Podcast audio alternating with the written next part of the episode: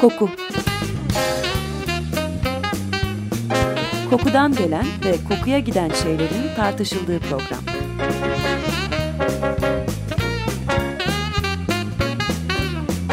Hazırlayan ve sunan Vedat Ozan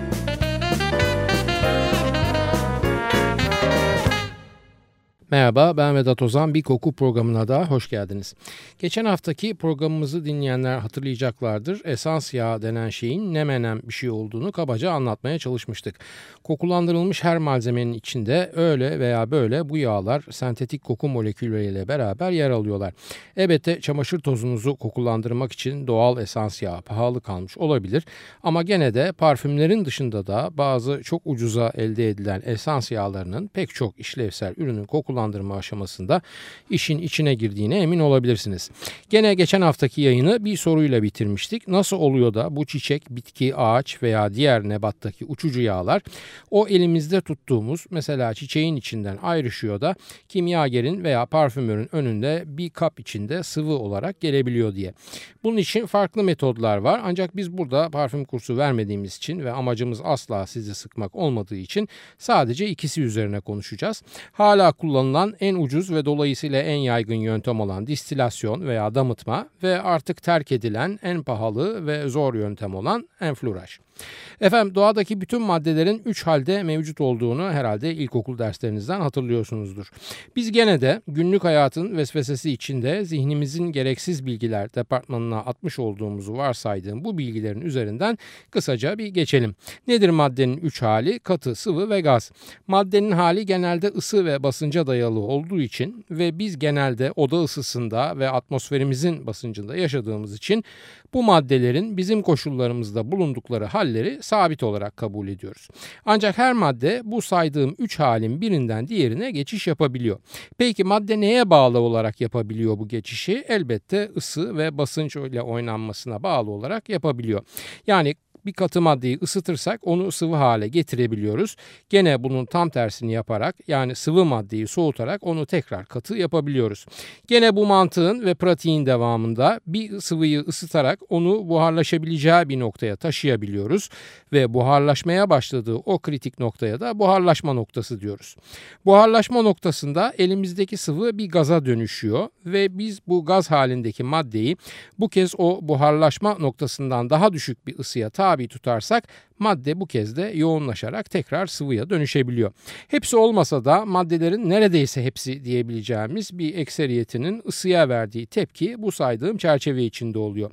Bunun istisnaları yok mu? Elbette var. Bazı maddeler katı halden direkt gaz haline geçip aradaki sıvı olma aşamasını pas geçebiliyorlar veya bazı sıvılar ısıtıldıklarında gaza dönüşmeyip parçalanabiliyorlar veya ayrışabiliyorlar. İnşallah buraya kadar takip etmekte zorlanmadık. Bu fizik kurallarına ne gerek vardı veya ders mi koku programı mı bu diye düşünebilirsiniz. Sizden ricam azıcık sabırlı olmanız. Zira bu temel prensipleri anlamadan elimizdeki mis kokulu çiçeği parfümlerin içinde kullanılabilecek bir yağ haline dönüştüremeyiz. Bu ince ayardan sonra yüksek müsaadelerinizle size ızdırap çektirmeye devam ediyorum efendim. Şimdi bir sıvıyı bir kabın içine koyduğumuzda o sıvı hem kabın kendisini muhafaza eden kenar yüzeylerine hem de hemen üzerinde yer alan havaya bir basınç uyguluyor. Bu basınç veya iç basınç biz bu sıvıyı ısıttıkça artmaya başlıyor. Buhar basıncı da dediğimiz bu basınç onu olduğu yerde tutan atmosferin basıncına eşit veya ondan fazla bir miktara ulaştığında sıvımız buharlaşmaya başlıyor. Buhar distilasyonu metodunda kapalı kap içinde buhara tabi olan maddemizin uçucu olma özelliği bulunan kısmı çaresizlik içinde kendine bir çıkış yolu aramaya başlıyor. Bu ızdırap çemberinden kurtuluş olarak gördüğü tek çıkış kapısına da doğal olarak var gücüyle yükleniyor ve hücum ediyor. Biz rahat durmayıp can havliyle çıkışa saldıran buharımızın tek çıkış yolunun etrafına içinden soğuk su geçen bir kılıf giydirdiğimizde kaçmakta olan ve iyice ambale olmuş durumdaki buharımız bu kez soğuyarak tekrar sıvıya dönüşüyor. Tekrar sıvıya dönüşmüş bu maddeye de biz distil distilat veya damıtılmış ürün diyoruz. Katı maddeleri suyla beraber ısıttığımızda ısınan su az önce bahsettiğim gibi bir iç basınç geliştirmeye başlıyor. Suyun basıncı ve katı maddenin basıncı atmosferin basıncına eşit veya fazla hale geldiğinde su ve maddeden oluşan bu muhteşem ikili kaynamaya başlıyor. Burada kullanılan su maddenin kaynaması için gerekli ısının daha düşük olmasına da sebep oluyor. Zira suyun buhar basıncı atmosferin basıncının büyük bölümünün icabına bakıyor ve işleri kolaylaştırıyor. Yani kaba tanımla biz suyu kaynatarak ve buharını kullanarak katı maddenin de uçucu kısmını çaktırmadan o buharın içine dahil etmiş oluyoruz. Şimdi elimizde hem suyun hem de maddenin buharı var ve bunlar bizim çıkış için tek açık bırakmış olduğumuz kapıya etrafı soğutulmuş işkembe çemberine girip öbür ucundan tekrar sıvı olarak çıkmaya başlıyorlar. Biz de bu damla damla çıkan yeni sıvıyı öbür uçta ellerimizi ovuşturarak beklemeye başlıyoruz. Bir ucunda sıkıca kapatılmış kazanın içinde kaynayan su ve maddemiz, öbür ucunda da soğuk bir kılıf içinden geçmesini sağlayarak bize kaynamış buharın tekrar sıvılaşmış halini veren bu sisteme de imbik diyoruz. Bitkilerden uçucu veya esans yağı elde etmek için imbikle buhar damıtma sistemini yazılı olarak ilk tanımlayan da 11. yüzyılda İbn Sina veya Latinleşmiş ismiyle Avicenna. Çok yönlü bir kişilik İbn Sina, doktor, filozof, astronom, kimyager, jeolog, hafız, İslam teoloğu, matematikçi, şair, fizikçi ve toplamda bilim adamı olarak birkaç yönünü sayayım bu zengin içerikli muhteremin. Kendisi tababetle de ilgili olduğu için ve esans yağlarının iyileştirici ve sağaltıcı etkisine inandığından distilasyon yani damıtma yoluyla elde edilen yağların aromaterapik kullanımı onun için çok önemli. İbn Sina'nın imbiğin ucundaki bu soğutulmuş çıkış olayının mucidi olduğu söyleniyor ve gerek parfüm gerekse aromaterapi dünyası bu anlamda ona çok şey borçlu elbette. Çok yakın zamana kadar imbikler hep bakırdan yapılıyor ve dünyanın herhangi bir yerinde bir parfüm müzesine gittiğinizde de en göze çarpan yerde üzerinde koca bir etikette Arapçadan gelen haliyle alembik yazan pırıl pırıl kocaman bir bakır imbik mutlaka görürsünüz. Esans yağlarının veya uçucu yağların elde edilmesindeki en kolay ve ucuz yol bu basitçe anlatmış olduğumuz imbik vasıtasıyla bitkimizi damıtmak. İyi de işimiz bitti mi? Hayır. Neden? Çünkü işkence çemberinden çıkan ve tekrar sıvıya dönüşen maddemiz çoğunlukla yağ olsa da az da olsa su içerebilir. Yani iki katman halinde olabilir. Biz neyi istiyoruz? Biz yağ istiyoruz. O zaman yağdan hafif olduğu için alt tarafta yer alan suyu şimdilik bir kenara bırakıp üstte biriken yağı alalım. Kendimizi tutamayıp bir koklayalım. Şişelerimize aktaralım ve şişeleri de kimyager veya parfümörümüzün kullanımı için laboratuvarına yollayalım. Yaşı müsait olanlarınız hatırlarlar. Eskiden mahallede dolaşan sütçülerden alırdık sütü ve annelerimiz önce bu sütü kaynatır. Kaynarken üzerinde biriken kaymağı yani sütün yağını da ayırıp bir kaba alıp bal veya reçelle yedirirdi bize. Bizim yaptığımızda 3 aşağı 5 yukarı bunun gibi bir şey sonuçta. Sütün kaymağını alırdık da süt tamamen yağsız mı kalırdı? Yok süt gene de yağlı ve lezzetli olarak kalırdı. Peki bu noktadan hareketle ve kaynamış süt örneğine bağlı olarak bizim distile ettiğimiz bitkinin yağını üzerinden alınca geride kalan su ne olacak? Efendim bazı esans yağlarını oluşturan moleküller sıcak suyun içinde çözülebiliyor. Yani basitçe açıklamaya çalışırsak ısınırken suya bulaşabiliyor. Yani mesela gül yağını distile ettiğimizi düşünürsek bizim gülden gül kokusu almamızı sağlayan ve gül yağının önemli bir kısmını oluşturan feniletil alkol böyle bir molekül ve ısınırken hepsi buharlaşıp tekrar soğuyarak öbür uçtan çıkmıyor.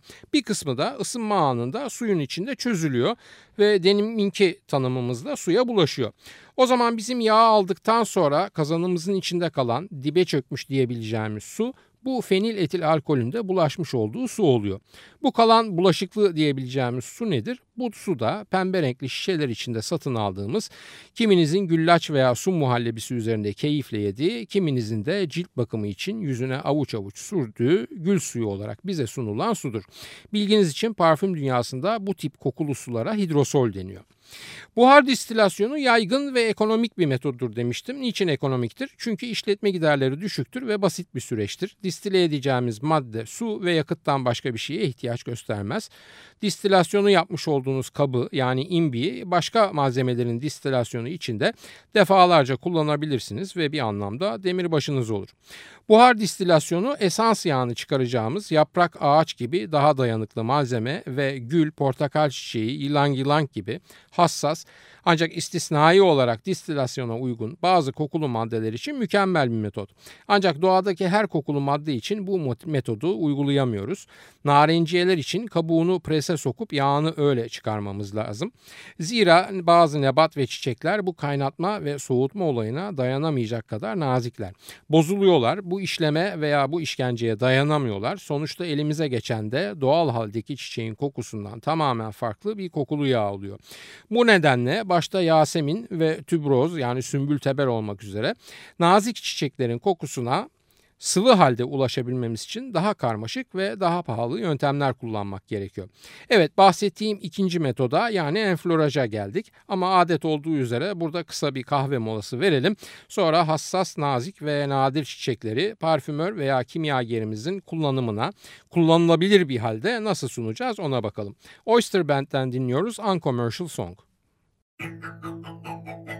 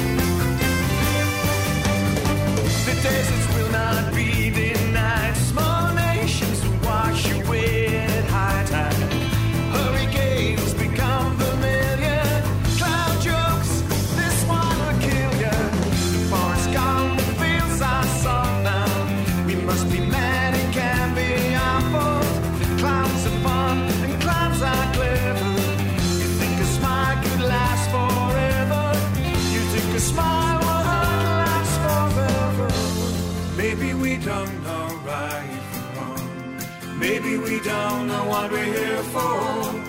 Maybe it's time to sing along. Maybe we don't know right from wrong.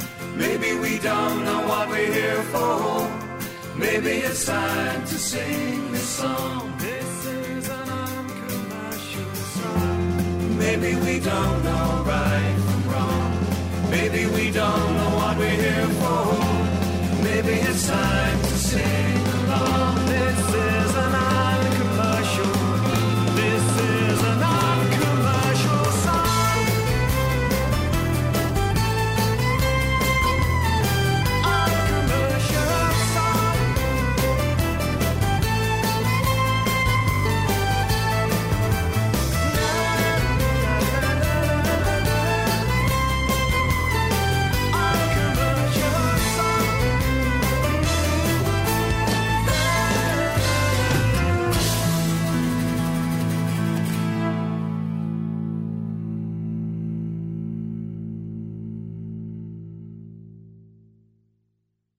Açık Radyo 94.9 koku programındayız. Oyster Band'den dinledik Uncommercial Song. Enfluraj oda ısısında katı halde bulunan kokusuz yağları kullanarak bitkilerin kokulu moleküllerini ele geçirmek diye kısaca tanımlayabileceğimiz bir yöntem. Bilinen en eski yöntemlerden biri ancak oldukça masraflı, verimi düşük ve zahmetli bir iş olduğu için bu yöntemle elde edilen kokulu sıvılar da oldukça pahalı. Zaten Yasemin ve tübroz yani sümbülteber gibi hassas çiçeklerin kokusunun elde edilmesinde kullanıldığından bu çiçeklerin kendileri de az bulunan ve pahalı çiçekler olduğundan bir parfümün içinde enfloraj yöntemiyle elde edilmiş kokulu moleküllerin bulunma olasılığı artık yok denecek kadar az. Başka yöntem yok mu? Daha modern bir yöntem olan solvent ekstrasyonu bir alternatif yöntem veya doğal kokuyu tamamen simüle eden laboratuvar ortamında elde edilmiş yapay çiçek akorları üretmek mümkün. Ben bir doğal yağ fanatiği olmamama rağmen nacizane tecrübelerime dayanarak itiraf etmeliyim ki yapay olarak üretilmiş hiçbir Yasemin veya tübroz yani sümbülteber akoru asla ve kata bunların doğal hallerini tutmuyor. Zaten doğal parfüm fanatiklerinin de en sıkı sarıldıkları argüman bu iki çiçekten yola çıkarak oluşturuluyor. Bugün sadece iki yöntemden bahsedeceğiz dediğim için ne solvent ekstrasyonuna ne de narenciyelerin kabuklarına uyguladığımız soğuk pres uygulamalarının açıklamalarına girmiyorum. En basiti ve en karmaşığı üzerinden doğal esans yağlarının elde edilmesinin örneklemesine devam ediyoruz o halde. Evet diyelim ki Yasemin çiçekleri nazik davranmaya dikkat edilerek tarlalardan toplanıyor. Bu Yasemin çiçekleri gün neredeyse ışımadan ve gece yarısını az geçe yataktan kalkılarak toplandıktan çok kısa bir süre sonra hemen yakındaki fabrikalara getiriliyor ve her bir çiçek elle tek tek olmak üzere şaselere yerleştiriliyor. Şaseyi iki tarafı yağla sıvanmış ki bu yağ oldukça rafine bir hayvansal yağ veya çoğu koşulda da domuz yağı oluyor. Şaseyi iki tarafı bu yağ ile sıvanmış ve etrafına bir çerçeve dönülmüş bir cam plaka olarak düşünün lütfen. Gerek Yasemin gerek Sümbülteber yani tübros kendilerine has bir özellikle toplandıktan sonra da yaşamaya devam eden çiçekler. Yani elle nazikçe yağlı yüzeylere yapıştırılan bu çiçekler dallarından, hayat bağlarından koparılmış olmalarına rağmen hala koku salmaya devam ediyorlar. Bu sistemde üzerine çiçekler yapıştırılan yağ bu salınan kokuyu içine emmekle görevli. Patrick Süskind'in romanından uyarlanan Koku filminde bu işleme ait pek çok görüntü vardır seyredenleriniz hatırlayabilir. Hatta aynı filmde insan vücudundan insan kokusunu alabilmek için de bir nevi seyyar enfluraj yöntemi uygular romanın kahramanı olan Grenouille. Bilginiz için romanın ve filmin kahramanının ismi olan Grenouille kelimesi tahmin edebileceğiniz gibi Fransızca bir kelime ve Türkçemizde kurbağa anlamına geliyor. Dağılmayalım ve toparlayıp devam edelim. Çiçekleri yağa yapıştırdık. İki yüzü yağla kaplı ve üzerine çiçekler yapıştırılmış şaseler tam üst üste gelecek şekilde diziliyor ve böylece koku moleküllerinin yağın dışında havayla teması en aza indirgenmeye çalışılıyor. Yaklaşık 24 saat sonra ki tübroz yani sümbülteberde bu süre 72 saate çıkar. Şaseler ters çevrilerek sallanıyor ve kokusu bir anlamda sömürülmüş olan çiçekler dökülüyor. Dökülmeyenler varsa onlar da elle ama gene nazikçe alınarak bu kez şasenin ters yüzündeki öbür yağlı yüzeye yeni çiçekler gene tek tek elle yapıştırılıyor. Bu elbette hızlı seri üretime alışkın olunan modern zamanlar için oldukça ızdırap verici ve ezber bozucu bir süreç. Zaten pahalı ve verimsiz diye tanımlanması da bu yüzden.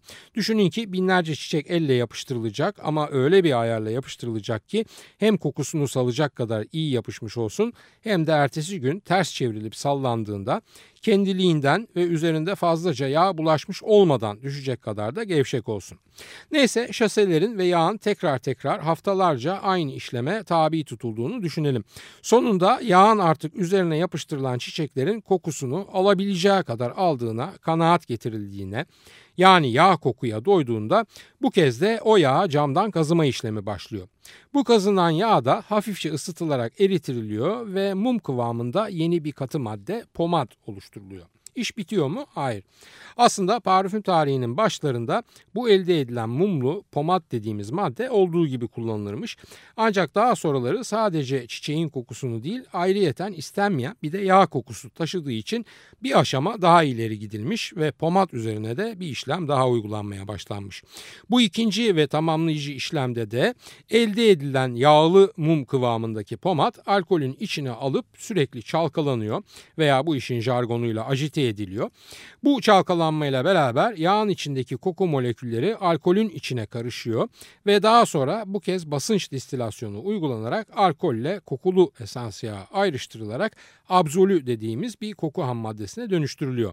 Parfümörün veya kimyagerin laboratuvarındaki masanın üzerine konan koku ham maddesi işte bu abzolü. Bütün bu süreçte dikkat edilmesi gereken önemli noktalar öncelikle toplanan çiçeğin çizilmeden ve zedelenmeden toplanması, toplandıktan sonra mümkün olan en kısa sürede bekletilmeden yağa yapıştırılması. Aksi takdirde yani bunlara dikkat edilmediğinde şasede geçirdiği süreç içinde hem kendi kokusunu bozuyor hem de dolayısıyla yapıştığı yağ üzerindeki taze ve sağlam diğer çiçeklerin kokusuna zarar veriyor. Absolünün esans yağından farklı ne? Çok belirgin olan kokusal derinlik farkını bir yana bırakalım. Kıvam olarak esans yağları neredeyse zeytinyağı kıvamında maddeler olurken abzolü, nar ekşisi veya pekmez gibi hatta bazı daha serin ortamlarda daha da koyulaşan kıvamlı bir madde. Parfümörün bu maddeyi kullanılabilir hale getirmek için hafifçe ısıtması lazım ki malzeme daha sulu bir hale gelsin damlalıkla veya pipetle alınabilsin ve hassas ölçümler yapılabilsin. Bu kolay bir iş midir? Hayır. Parfümörler bundan şikayetçi midir? Bunu da hiç sanmıyorum. Çünkü bir çiçek absolüsünün derin ve dolgun kokusunu içine çekerek ve o zenginliği hissederek çalışmak bütün bu saydığım meşakkate değer bir deneyim. Bir çiçeğin doğala en yakın kokusu absolüsünde mevcut. Çünkü absolü distilasyon işleminde kullanılan ısıl işlem ayağını es geçer ve bu da kokunun yön değiştirmemesi için oldukça önemli bir es geçmedir. Yalnız küçük bir parantez açayım. Bu benim anlattığım esas olan ve ilk absolü elde edilmesi diyebiliriz. Bunun dışında modern zamanlarda başka kimyasal prosesler sonucu çok daha kolay ve ucuza elde edilen absolüler de elbette var. Parantezi kapatalım ve müsaadenizle gelelim günlük hayatımıza. Bir attar dükkanına gittiğinizde o attar size Yasemin esans yağı diye bir şişe çıkarırsa ve bunun içinde hakikaten sıvı yağ kıvamında bir madde varsa bilin ki o yağ ya sentetiktir ya da absolünün seyreltilmiş halidir. Yasemin'in yağı olmaz, Yasemin'in sadece absolüsü olur. Olur da böyle yağlarla falan oynayıp parfüm yapma hevesinde olanlarınız vardır diye bu uyarıyı yapmak ihtiyacını hissediyorum. Aynı şey tabii tübroz yani sümbülteber, gardenya, mimoza gibi çiçekler için de geçerli. Bu tip nebatatın esans yağı yoktur. Kıvamlı ve çalışılması biraz daha zor olan absolüleri vardır sadece ve bunun dışındaki bir şekli size önerilirse bir adım geri durun veya daha dikkatli inceleyin lütfen. Enfloraj işleminde kullanılan çiçekler nadir çiçeklerdir demiştim. Bunların bir kısmı küçük tarlalarda yetiştiriliyor ve merkezi bir fabrikaya getirilerek işlenmek üzere teslim ediliyorlar. Yani bir anlamda kooperatifçilik gibi bir durum söz konusu. Ancak bazı büyük parfüm markalarının kendilerine ait çiçek tarlaları var. Mesela Chanel veya Guerlain gibi. Ve bunlar öncelikle kendi tarlalarının çiçeklerini işliyor. Yetmediği zaman çevredeki küçük yetiştiricilerin ürününü satın alıyorlar. Gerek kendi çiçeği olsun gerek bağımsız küçük yetiştiricilerin çiçekleri olsun toplanma işleminin hassas ve toplanma ile işlenme arasında geçen sürenin minimumda olması az önce belirttiğim gibi en önemli koşullardan bazıları bu enfloraj olayının. Unutmadan söyleyeyim enflorajın kardeş yöntemi diyebileceğimiz bir yöntem daha var ve bu yönteme de maserasyon deniyor. Maserare latince yumuşatmak, inceltmek anlamına gelen bir kelime. Bu yöntemin enflorajdan temel farkı kokuyu emmesi için kullanılan yağın soğuk değil sıcak olarak kullanılması.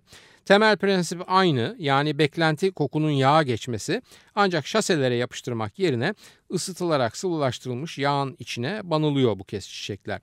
Gerek soğuk yağlı gerek sıcak yağlı olsun her halükarda bu yöntemler artık pek kullanılmıyor.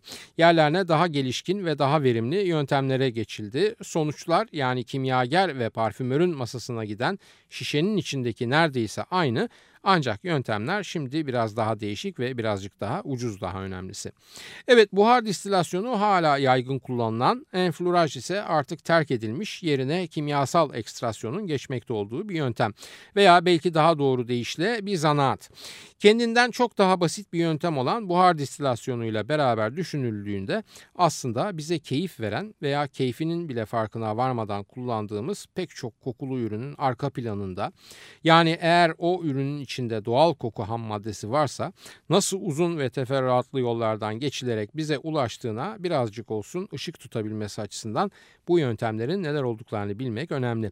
Elbette her koku molekülünün elde etme yöntemi bu kadar zor değil ancak bu moleküllerin de sadece birer ham madde olduğunu bu ham maddelerin de en az kendi elde edilmeleri kadar karışık süreçlerden geçerek son ürün haline geldiklerini ve parfüm haline dönüştüklerini lütfen unutmayalım. Evet efendim haftaya bir başka kokuda buluşmak üzere. Hepinize iyi günler dilerken soru, öneri ve eleştirileriniz için e-posta adresimizi hatırlatıyorum. kokuprogrami.yahoo.com Bu yayınımızda adı geçen konulara ilişkin görselleri her zaman olduğu gibi facebook.com Taksim Vedat Ozan Koku adresinde görebilirsiniz. Ben Vedat Ozan, radyonuz kokusuz kalmasın sevgilerimle.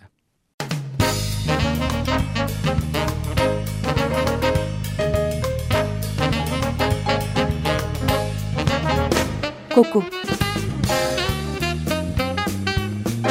Kokudan gelen ve kokuya giden şeylerin tartışıldığı program.